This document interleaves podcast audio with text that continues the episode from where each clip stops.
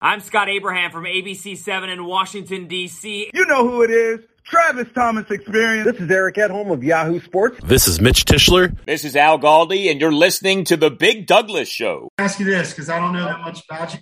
Sorry. No, you're good. I was just curious, like, how did you start doing this stuff? And We, uh, well, I would, the same answer for everybody. I think it was COVID. Uh, and I was bored. And, and so I just started doing the podcast on Anchor. And then I was looking for, uh, you know, other people that were uh, into the skins and came. I didn't even realize at the time, rapper Big Pooh there was uh, into all things DC sports. So we started doing it more and more, and we just enjoy doing it. We've been doing it ever since. Hey, it's then- called Washington, not Skins. Yeah, that's true. that's true. And Chris has been here for like the last couple of months, which has been great. So here we are. that's good. I heard you, Chris. I heard you on, um, I think you sat in with Travis for a while, right? Oh yeah, like every time I come to DC, I go holler at Travis. Yeah. I like Travis a lot. I thought I, I listened to a lot of that show. You did a good job. Yeah, thank you, appreciate it. trying to get some full time radio out there in DC, so we'll see how that goes. I'm just trying to keep the full time radio thing going. 25 years, I need, I need. I got a four and a 25 half year old. She gets to incredible. she gets to college. I tap out. That's right. Oh man. All right, this is the Big Douglas Show. Reverend Big Pooh is with us today. How you going, big fellow? It's going. It's a good Monday. Good Monday. Great Monday. Swag, Swaggy's back on the show. Big fellow, what's happening? Chilling, bro, chilling, bro. Ready to talk some good Washington football, man. And our guest today from the Junkies is JP. JP, what's happening? How you doing, Doug? I just Doing want good. to clarify for everybody out there. This isn't my only Christmas tree. This is an homage to my mom. My mom passed away this year. This was the little tree that she would put up on a coffee table uh, because the last couple of years, as her health was failing, she couldn't do the big one. I do have a bigger tree because I know the Junkies listeners, they're savages. They're going to see that, and all they're going to do is Joan. They're going to make fun of me. I have a little tree. It is an homage to my mom. Very good. Very good. And and thank you to all of you that uh, gave me a couple kind words after my dad passed. Uh, it's funny what a couple of kind words, even from a stranger, can do when um, when you're doing that. So I appreciate it. Uh, we've been gone for a couple of weeks. I'm glad. I was so I was so scared we, we were going to be gone for a couple of weeks with all the winning, and then we'd be back here for the first one with some losing. That's not what happened. They pulled out another one. They're doing an old school smash mouth football style. Swaggy, I gotta believe you love it. oh, without a question, man. It's, it's what we've been asking for this whole time. I still want to see some more blitzing, but we have been effective, you know, and I, I really love what our team has really been able to do with uh, having possession of the ball on offense and creating turnovers on defense. It's, it's just a uh, strategy for success, and um, it's, it's going good for us so far. Hey, Chris, let me ask you this with the blitzing, because this is something, you know, on the Junkies, we're just, I will say I did coach my son's flag football team to a championship. hmm I'm, I'm a great Makes you five on five play caller. I will, I, I'm a great five on five play caller, but I don't know anything about blitzing versus, you know, all the different formations on a professional side. With Mhm. Reese and Montez, it seemed like they weren't blitzing much, right? Right. what are the what are the advantages to what they're doing now? Because I still think they're better off with Chase and Montez, but the easy thing is they're playing better defense now. Uh, and the thing uh, that I always said, I said this before, even when uh, Chase and Montez had got hurt, when their replacements came in, uh, it may help the defense in the sense of these guards are not going to freestyle. They're not going to do things their way, you know, just to go make a play and know that the coach is really not going to take them out. These guys have to do it the right way, or else they're going to get pulled out. And when you have guys that play like, hey, I can't make a mistake, but I know I got to play good, so sometimes I got to take a chance you kind of work together a lot, a lot better. And I feel like our, our defensive ends are playing a lot more uh, discipline and not allowing quarterbacks outside of the pocket to scramble and extend plays. And when you keep that quarterback inside the pocket, if the guys in the middle are doing their thing, they're going to get sacks. And that's exactly what's going to happen in Payne and uh, Allen and um, what was the other guy? Um, Ioannidis. Ioannidis. You know, all those guys are getting sacks on it inside the middle because our ends are where they're supposed to be and they're not just taking an inside pass rush move or rushing behind the quarterback. They're doing what they're supposed to do, and that makes everyone else in the defense uh, work. I'm curious, Chris, when it when you know when a guy goes down two weeks ago it was McKissic, this weekend and it was Logan Thomas. Sounds like that Logan Thomas thing isn't actually a tear either. I think Ron said this morning. Right. Came back good. How long as a player when you watch that do you allow yourself to say, "Oh damn," before you're back to business? You talking about as like a backup player waiting to play, or well, just in a play, just to, in general, you know, like you're out there on that battleground, look over and see a guy getting carted off. I mean, for a split second, you got to think to yourself, "Oh damn." I'm just kind of curious, like from on the field perspective, what's that like? Oh yeah, you know, um, you know, you never want to see any of your guys get hurt. Um, that's but we all understand that's a part of the game, and um, all you can really do is say a quick prayer, uh, a quick prayer. Lord, don't let this be anything serious, and let him be able to recover from whatever it is. But hey, you got to move on to the next play and continue to try and finish that game and check on your brother after the game is over. Who they keep winning uh, 17 15. We've talked about this all the time that you can't do it anymore. But damn it, if it's not working and they're pounding people on defense, running the hell out of the ball, and apparently not worried about scoring because I wish they put more points up on the board. yeah, Chris said it earlier. It's smash mouth football. This is this is what we what we've been wanting. You you have a quarterback who is limited as far as his arm strength, so it's you know he's not going to be able to, and and he throws high all the time.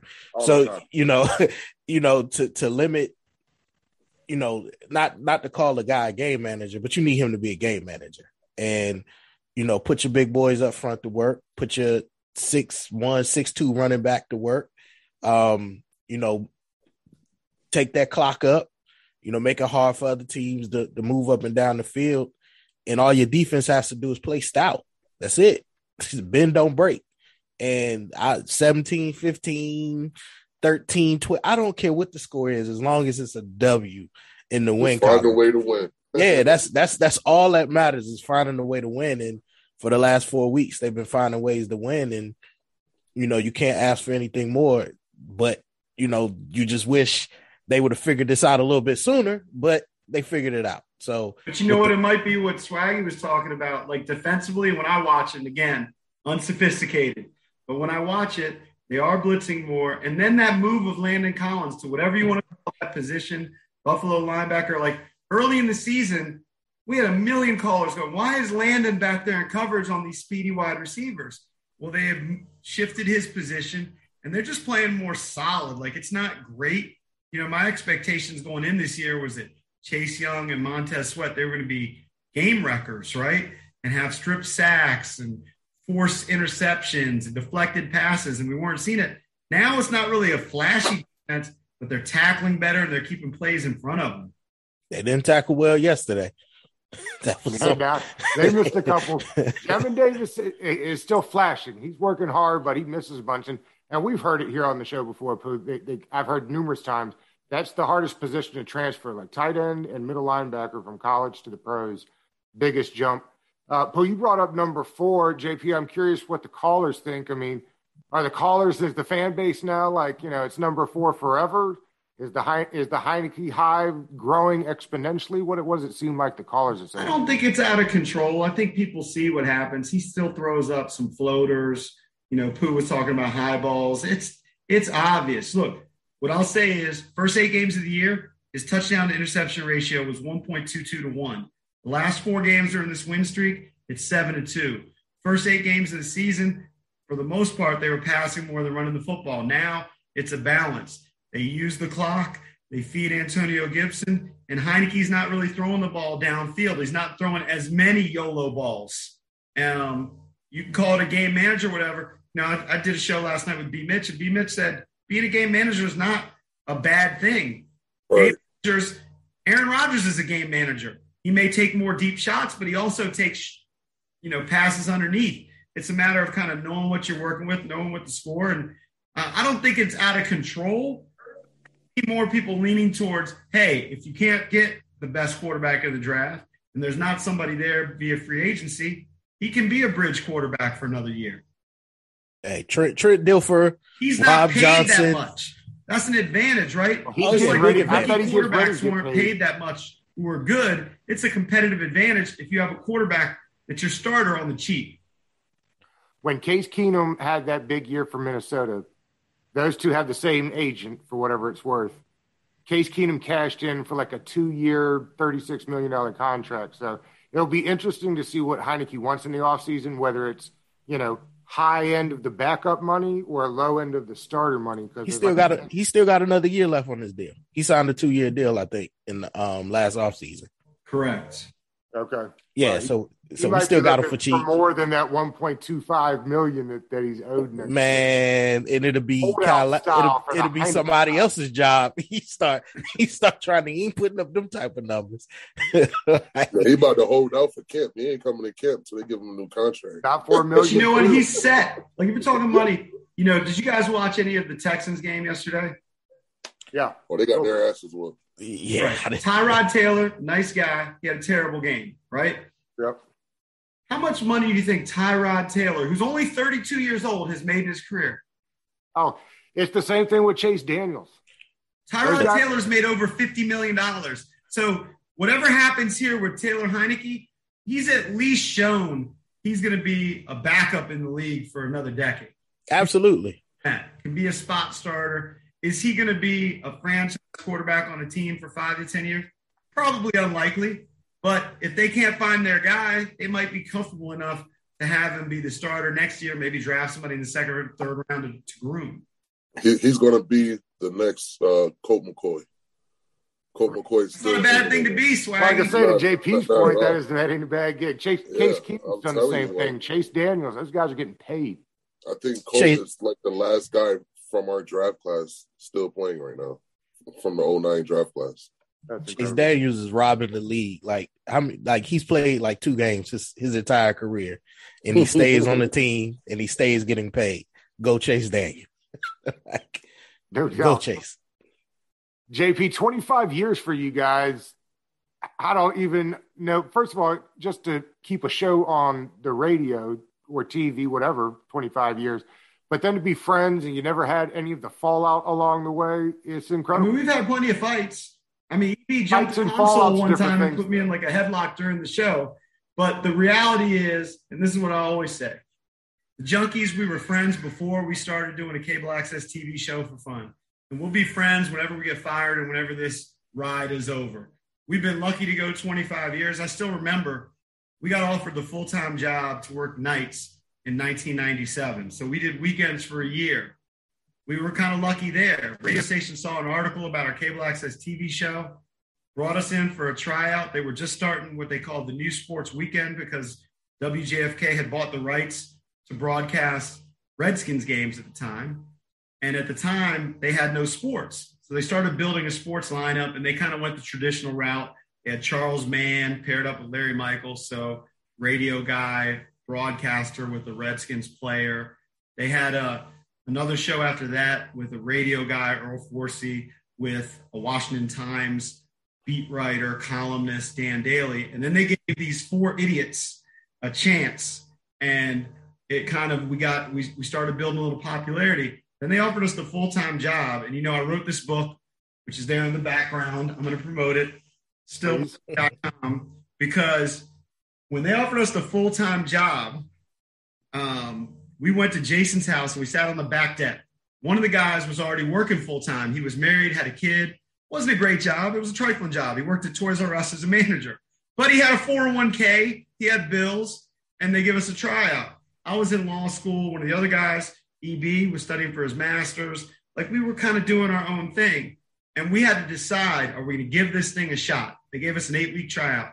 And if you had told me back then, when we decided, yes, we're going to go for it, that we'd last 25 years and do everything we've done during this ride, I made it all the way to the Big Doug show. You told me that. if you told me that, I would have said, no way, because the shot of it happening, it's one in a million. You know, I'm working with two dudes that I went to preschool with. Like, Jason played basketball at DeMatha. So I've known him since ninth or 10th grade because EB went to DeMatha.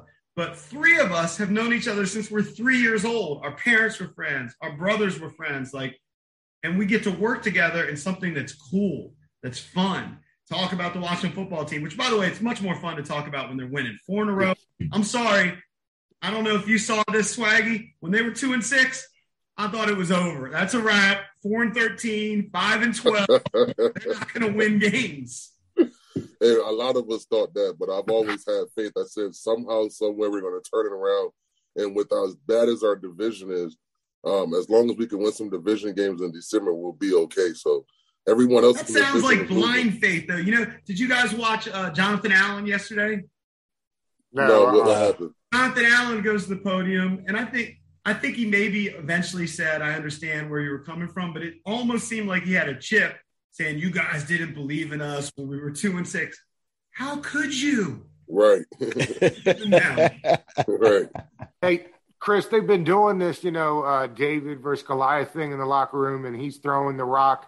Does that? I mean, does that move the locker room? I mean, without a question, that- you saw the reaction that the guys gave. I think Yeah. Del Rio had, had threw the rock.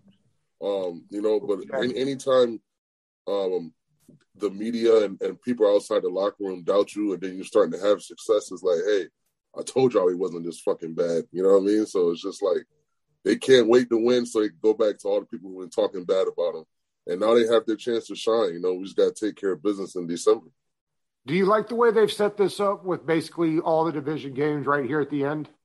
I love it because you know in years past, um, you know, like a team like Dallas, who would have won a lot of games early, could rest at the end of the year. Now you like no team can really rest their their good players um, and get ready for the playoffs because you have to win these division games in order to make it to the playoffs. And if all the games are at the end of the year, that's in the division. Those are the games that you have to play. You have to win, so it makes it for an exciting finish uh, to the NFL season. Well, wait, wait, wait one second. If Dallas wins this week, they can rest their guys towards the end because then you're talking about a three game gap. Uh, well, yeah, I guess so. But what is their division record?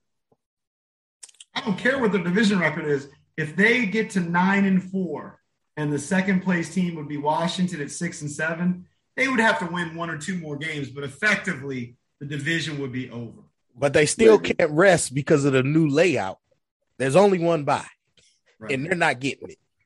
So they, they can't afford the rest because they can end up facing a team that in years past they wouldn't have faced, you know, as a division winner. So, you know, you you got to fight hard to the very end. Well, now, and did did that Monday night game cause you to pause and reevaluate the way you looked at the Cowboys because they didn't look all that scary to me the other night. Like a couple of weeks ago, I was thinking, "Phew, those are going to be tough ones," but that game, that, that, that performance didn't make me nervous. I mean, I'll, Yeah, I felt like ever since- nobody, I felt like ever since Dak had came back from his uh, calf injury, the offense hasn't clicked the way it did in the beginning of the season. And plus, they're having a lot of key guys missing. Like I think uh, Thanksgiving game, uh, the left tackle was missing, uh, Tyron Smith. Yeah. And you know that's and then they had CeeDee Lamb out or something like that. So they had some key injuries, and Amari Cooper was out with COVID. So they had some key players missing, but uh, I just don't feel like everything is clicking the way it did for Dallas at the beginning of the year. Zeke is hurt, and they, they- I feel like they're catching the injury bug, the COVID bug. So hopefully, they just keep getting injured and keep getting hurt, and uh, we go in here and win this game. How many fans though are going to be at the game, home game, that are Cowboys fans? It's disturbing. Pooh, I can, lot. I've never met you before, but I can tell you're like a lifelong Washington football team. I fan. am. I am. It, So it's you were born and raised Washington fan. Isn't it embarrassing? It's it's very embarrassing, but we're used to it. It's for for I don't know how long it's been, you know, Dallas come to town or a popular team come to town and the stadium is full of the other team's jerseys and it's like an away game at home. You don't even know which stadium you're at. And You, You know, Charles Crane, you think we did something good. It's the other team. Like, yeah, it's the other team. You know, when I was growing up, when I was young and growing up, it was a, a Washington ticket was the hardest ticket in town to get. Like there were people on the waiting list for 20 years to get season tickets and they couldn't get season tickets. And now when you turn the game on, if it isn't full of the other team's uh, fans, it's half empty. It looked like a preseason game. It looked like a preseason. I was watching, was it Seattle Monday night? And I'm, you know, it's about 10, 20 minutes before kickoff. And I'm like, did they take this shot earlier? Was this eight o'clock shot? Because it looked like they were just it the, the the fans in the stands looked like it was just warming up, period. Like they the team was just coming up to warm up when it was almost kickoff. And it was it's it's sad to see, but when you got when your team is run down from the, you know the way it's been run from the top down and you know you're not putting good product on the field and your stadium sucks, then Well, I think that's the biggest thing you said, Pooh, is it's not a destination, right? To No. get to FedEx. RFK Yeah. was, and some of that was the winning, but the team, the fans travel. I mean, they pack the strip in Las Vegas, and it's got to be an expensive ticket to get out there. So I- it's not that they won't come. I just think nobody wants to go to Landover to, to It's the FedEx. winning though. Well, Yeah, you no gotta- doubt the winning helped. Remember the RG3 year, okay? It 20, was packed. For the most part, last 25 years since Dan Snyder's taken over, and even a little bit before that, mediocrity, right? So you had your glory years, and then it's been mediocre or worse for 25 years. Every four or five years, there's a flare up. But the RG3 year, this town was on fire once they started rolling. And then you saw the stands full. And they just haven't had that. And the truth is, we hear this from callers all the time. In fact, I work with EB on our show. Okay. I grew up across the street from him. My family, I'll be honest, I wasn't a Washington football team fan. My dad was born in Italy. My mom was born in Puerto Rico. My dad located in Baltimore for a bunch of years. So I grew up liking the Baltimore teams. And I hated Washington because my best friend across the street, he liked Washington and they were winning Super Bowls. But there used to be just a huge fervor for the team. But even him, you're a beaten down fan because every year you're kind of expecting, you know, this year they're going to build off of last season. They made the playoffs and then they start off two and six. And it's like you're kind of used to it. It's ingrained in you. Same old Washington football team. And they've just disappointed year after year after year. And it's hard to kind of break through. But if they do, like, could you imagine if they were a 13 and 3 team, besides a team that squeaks into the playoffs? This town would be on fire. Like winning, it, it cures all. Who cares if the stadium is a piece of crap? Who cares if the grass is terrible? Who cares if parking sucks? If they're winning, people will go. Yeah, and I, and I was trying to tell people the first time that RG three year when we won, uh, what was it, eight straight games to make it to the playoffs when we um beat uh Philly at the end of the year, we came back to the uh to Redskins Park. You would have thought we won the Super Bowl. That thing was packed. Our like the police escorts and our buses couldn't even get through to get into the parking lot so we could get to our cars to leave. I mean, it was packed. I mean, it was like three in the morning. It was like, oh, these Right. people are here to, to see us. Like, this is crazy. Oh, I'm going to plug the book again. I actually have a chapter in the book called Our Jesus. And the reason why we've got the Our Jesus is because EB on the show, huge, huge, huge Redskins homer at the time, Washington football team homer.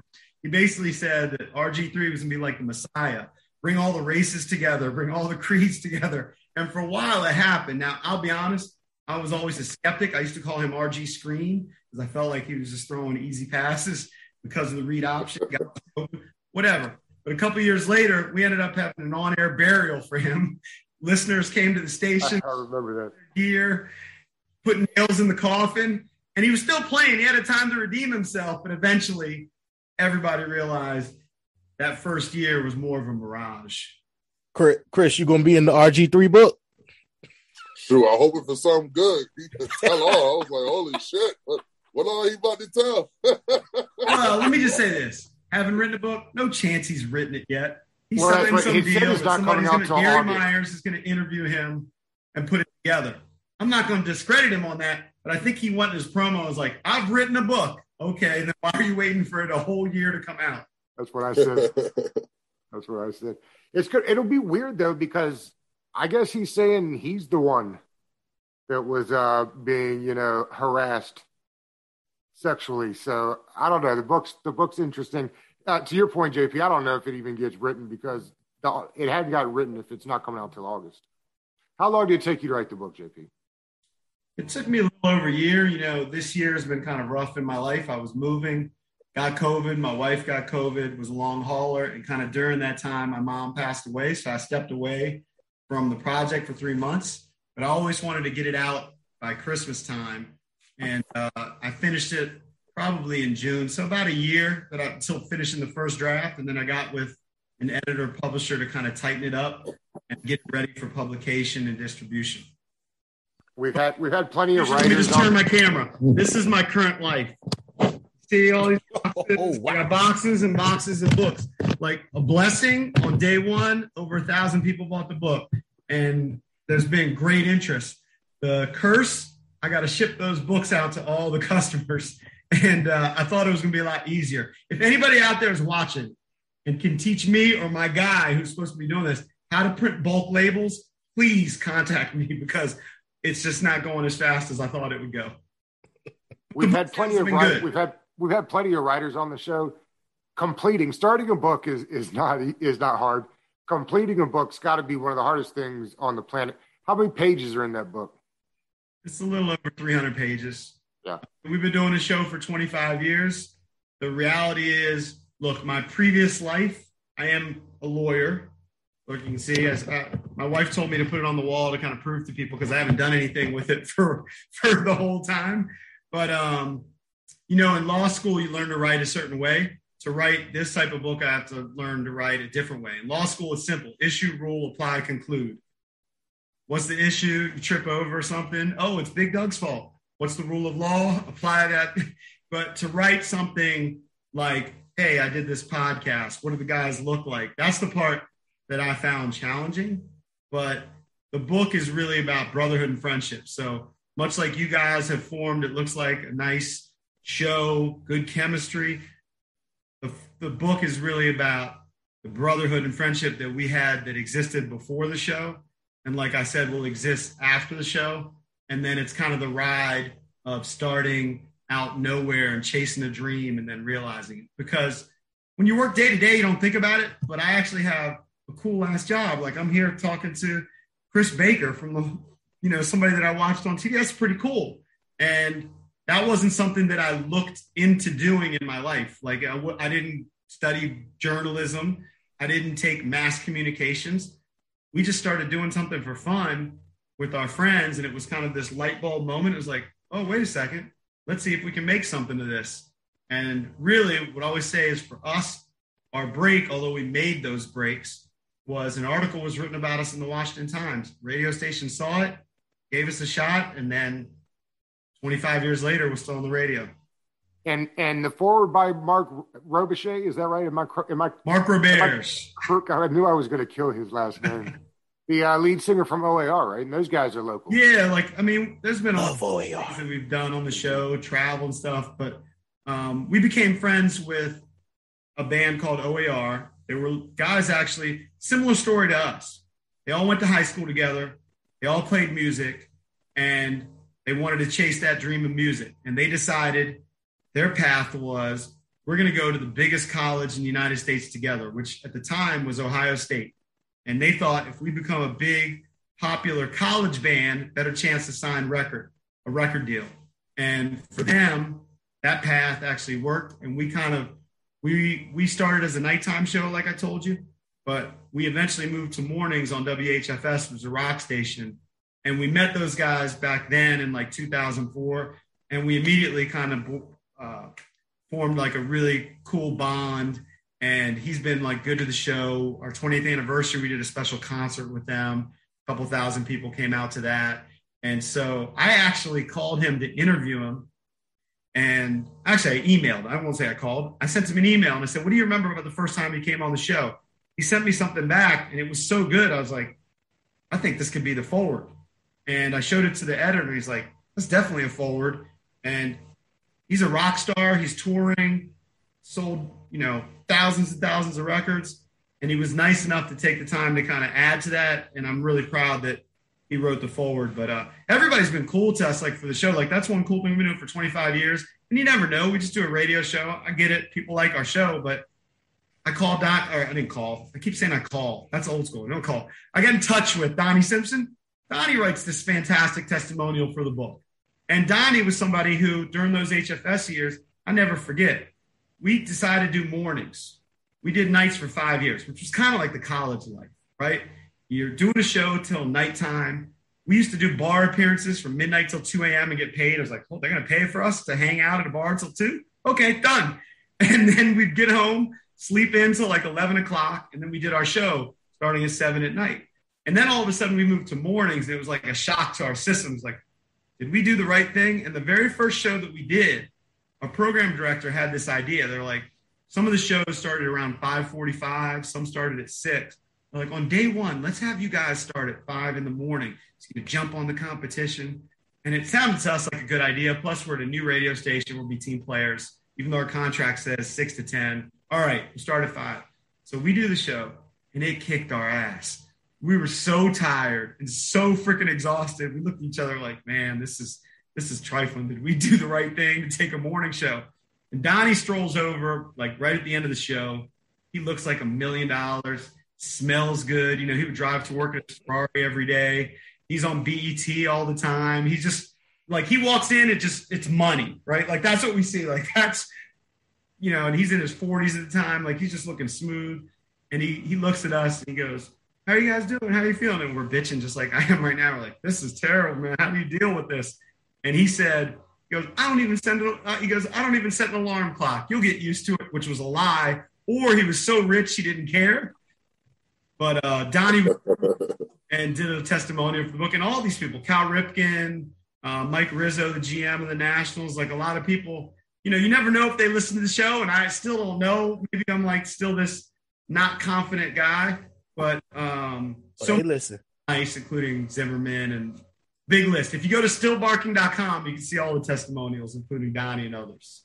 Hey, let's quick story on OAR. I actually got the tour with OAR. Uh, nice. A little over a decade ago, major myself, but one of the best tours I ever been on some of the coolest guys that I've ever had the pleasure of touring with, and they know how to rock a show as well. So, yeah, that's the thing about them. They're just down to earth guys. Because he said, you, you know, I don't know them that well. Like when I say I'm friends, more acquaintances, and we met him through the show. It's not like he's coming over to my house for dinner, but just super nice guys that were always appreciative that we gave them a shot on our radio show, and they grew kind of as we were growing. JP, did y'all have a chance? Did you get offers at all from ESPN? Had y'all considered making a move like that? So there's a chapter in the book called Never Ask for Double. Uh, Swaggy, have you had good agents throughout your career? Uh, pretty, pretty, pretty good, pretty good. Like representation matters, and the truth is, it's worked out for us in life. But back during when we started doing mornings, Sports Illustrated did an article for us. We were syndicated at night for three years on 50 radio stations across the country. We were kind of ascending. ESPN reached out to us to do a show on ESPN Classic at the time. So ESPN Classic wanted to have their own kind of PTI show, and they thought that we would fit that. Uh, I don't want to give away the whole story of the chapter Never Asked for Double and Still Barking, but never asked for double. Maybe I will give it away. We had an agent, and eventually they gave us an offer, and it was a significant offer, but we were already making good money doing the morning radio show. We were kind of, you know how it is once you get married and you start having kids, you now have responsibilities, bills to pay. And they were like, We're ESPN. You should drop the radio show, which we weren't going to do. You should move to Orlando because they have studios there, which we weren't going to do. And ultimately, our agent asks for double. We're not on ESPN. That essentially. It probably worked out for the best. It did work out. Here's your footnote. The footnote is that show, which we had an offer, and I remember we did a pilot in New York. They flew us to New York twice. We did a pilot. We got a standing ovation for the pilot. They really liked us. But ultimately, that show went to a guy named Josh Elliott. And that show became the title of that show was called Classic Now. It got canceled in seven months. So it kind of worked out. Now, on the flip side, who knows what would have happened? If we just sucked it up, took the first offer, went to ESPN, maybe my life would be different. But it's worked out for us. It really is a dream job. Like we grew up in this area, right? So a lot of people that do radio, they start in small cities, work their way up. We started on a huge station in our own hometown. So when we talk about things about growing up in PG County, it's very relatable. We don't have to be fake or anything. It's, you know, EB's a fan of the team. I readily admit I'm not really a fan of the Washington football team, although I want them to win because it's better for business. But I don't care. Like the kid in me, I was rooting for the Baltimore Colts. Hated the Washington Redskins. The name of the book is still Barking. I know you've been out uh, on the publicity tour doing signings. Uh, what's coming up as far as that goes? Yeah, I'm actually going to be in Bowie, which is where I grew up, my hometown of Bowie, on Tuesday at the Potbelly Sandwich Shop in the Bowie Town Center from four to. Love Potbellies. The cool thing about these book signings, like, look, I'm not Barack Obama, I'm not Michelle Obama. There's not going to be thousands of people, but what I say about our audience, we built an audience over years that have been listening to us for 25 years, or some people 20 years, 15 years. And that's why I have a career. I'll never forget that, that we owe it to the people that are choosing to listen to us, choosing to have fun with us. So it's always great to kind of, and especially because we went through this COVID time, it's always kind of great to be out and about to meet those people that I feel like they're the ones paying for my house you know what I mean? If these people aren't listening, if I'm not getting great ratings, I'm not living where I'm living. Now, I'm not living probably where Swaggy lives. I'm not in a gated community. I don't have a silly, but I have a nice house. And by the way, at the book signings, one of the cool things, I had a buddy. Now, I may regret this. I had a buddy told me, gave me this great idea for the book tour and book signings. And it was, I'm assuming you guys have all seen um, Willy Wonka and the Charlie uh, chocolate factory. Well, to get to the chocolate factory, you needed a golden ticket. So in the first 1,000 books that were distributed, there were 25 golden tickets. And at each of the book signings, including tomorrow, I give away a golden ticket. And I'm going to be having a party at my house this Saturday, Saturday night, 5 to 7. Essentially, a bunch of strangers that get golden tickets, plus characters from the show. I've got entertainment lined up. I should have asked Big Pooh. Now I know you. You want to come over Saturday night? and perform, we make it happen. But I got entertainment, I got food, and most importantly, I have alcohol ready to go for the party in my house. Now, the problem is my house is only so big, but we're going to make it work. You'll have to have Swaggy come for security then. I might be the one fighting. well, let, us wrap with this. They've won four in a row. Will they make it five? Chris, let's start with you. What do you think? Man, I got I got faith in these guys, man. They kind of remind me of our season that we had with RG three when we just was able to find a way to win. Um, were we better than some of the teams we played um, against? Probably not, but we found a way to win. And these guys are just finding ways to win, running the ball, taking care of the ball, time time of possession. And if our defense could just continue to hold teams to under 17 points a game, then we have a really good chance at winning. And I feel like Dallas is down right now. They're not on their high horse like they were at the beginning of the season. So if we could just go in there and, and take care of business, I don't see why we can't win this game. It's definitely a winnable game. Yeah, I see us. Uh, I see us winning this game. You know, Dallas. Dallas week is always a weird, or the Dallas games are always weird games. You can throw records out the window. You can throw stars out the window. We've seen crazy stuff happen during Dallas week. See, that's a dog big ass dog. Yeah, yeah, he knows Hank what it is. it appreciates is. It. Hank knows what week it is. Um, but I definitely see us winning. Um, Dallas is hobbled. Uh, you know, watching Zeke run, Zeke shouldn't even be out there on the no, field. But yeah. uh, th- their offensive line is, you know, spotty right now. And as Swaggy said, as long as the defense continue to hold serve, I think you know Dallas is always gettable on defense. So uh, you know, we get about 20, 24 points, we should be, you know, walking out of that thing with another W. Just don't throw big dog. Diggs and we'll be okay. Yeah, don't don't throw the yeah yeah yeah definitely because he's not going to drop the interceptions. he's, he's he's not going to drop them. All right, big Doug. If if you listen to the junkies, you know I'm not a homer. Now I've been wrong probably the last four weeks because I'm sorry. I doubt any of you picked them to beat Tampa at two and no. I did. I, I did not. I, I want to bet too. You might want to bet, but I doubt anybody actually picked them to beat Tampa because if you really thought that, you'd be living in like a Bill Gates mansion because you would be one of the few people to pick them to cover and win in that game. But I think that's going to be, I think Dallas has a better roster. I think Micah Parsons is going to be a problem. Diggs may be a problem. Diggs has nine interceptions this year. He's gotten away with a lot of floaters and YOLO balls. I think it might catch up to him. And uh, like your dog is barking in the background, my wife is kind of barking in the background. So I got to wrap it here. But I'm going to say stillbarking.com, fellas. Pleasure to uh, be part of the show. Big Doug, keep it going. Thanks, buddy. And uh, hang in there with the loss of your father, man. That's really, really tough. No, I appreciate that. All right, I'm gonna roll. All All right. right. Fellas, All we'll right, see JP. y'all next week. Yes, indeed. Another victory Monday. Need that one. All right. All right.